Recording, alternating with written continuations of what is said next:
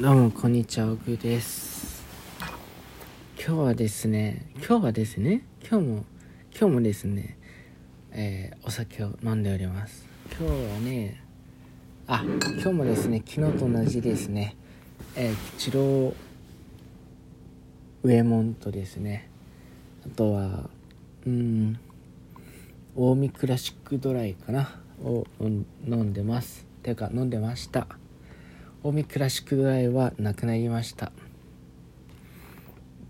2日でなくなりました。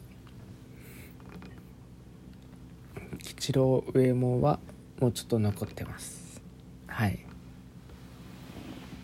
えっとで今日喋ることは何かっていうと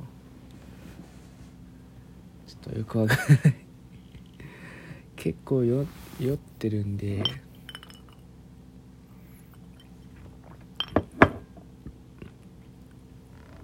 ああのですね。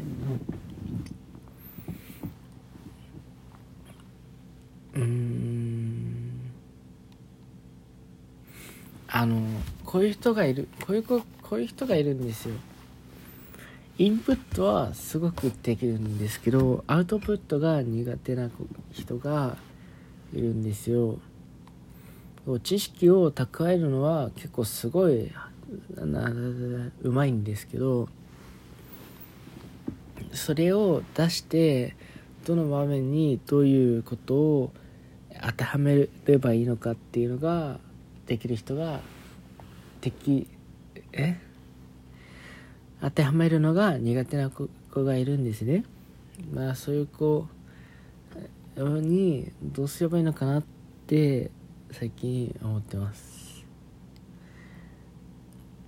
だからその子には、まあ、問題演習をするときにその分かんない答えその子には分かんないから答えを見るじゃなくて分かんなかったらヒントをもらいなさいもらってねヒントあげるからねっていうのを言ってるんですけど果たしてそれでいいのかどうかちょっと疑問かなって疑問だなって思ってます。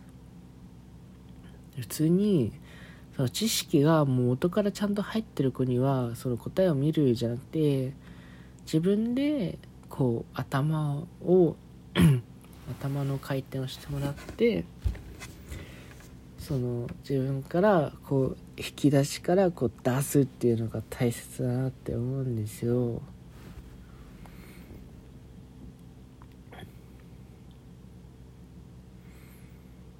なのでその子にはそう言ってます。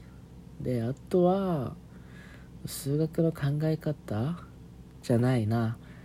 テストでこういうこと聞かれたらこういうこと答えよう答えなきゃいけないっていうのが足りない子もいるんでそういう子にもそういう子にはもうテストっていうか問題演習頑張ってって言ってます。うーん。あとね今日やってて思ったんですけど中学生に教えるのはどこまで教えたいか分かんなくて例えばレンズの法則ってあると思うんですよ。レンズの法則って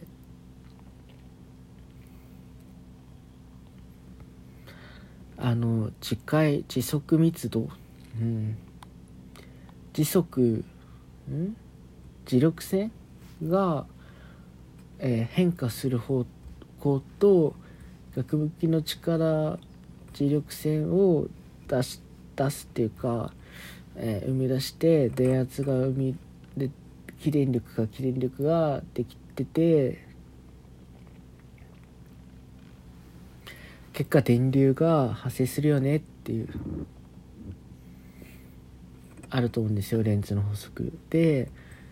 あの問題演習の時にそういう話をしてたんですよ。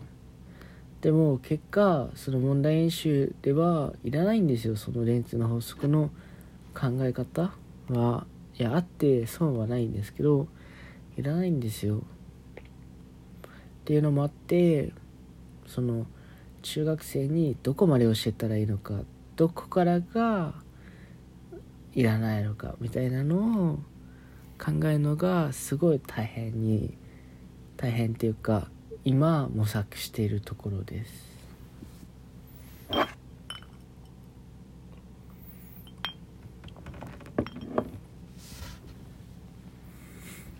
でもその子ちゃんとできるからじゃないかな。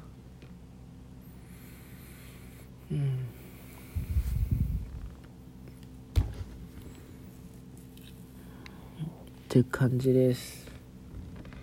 あとはえー、特にないかな。あどうも。いやあのね酔ってるんですよ普通に。もう何何喋ってるか分かんないぐらい。そこまでは言ってないんですけどまあもううん。ぼーっとするくらいには酔ってます。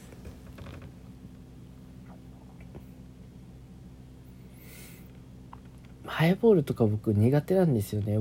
ウイスキーとかウォッカとか焼酎とかジンとかそのまま飲むの結構苦手なんですよ。ハイボールとか普通に苦手なんですけどやっぱハイボールとかって慣れなんですかね。っていうのを最近ずっと思ってます。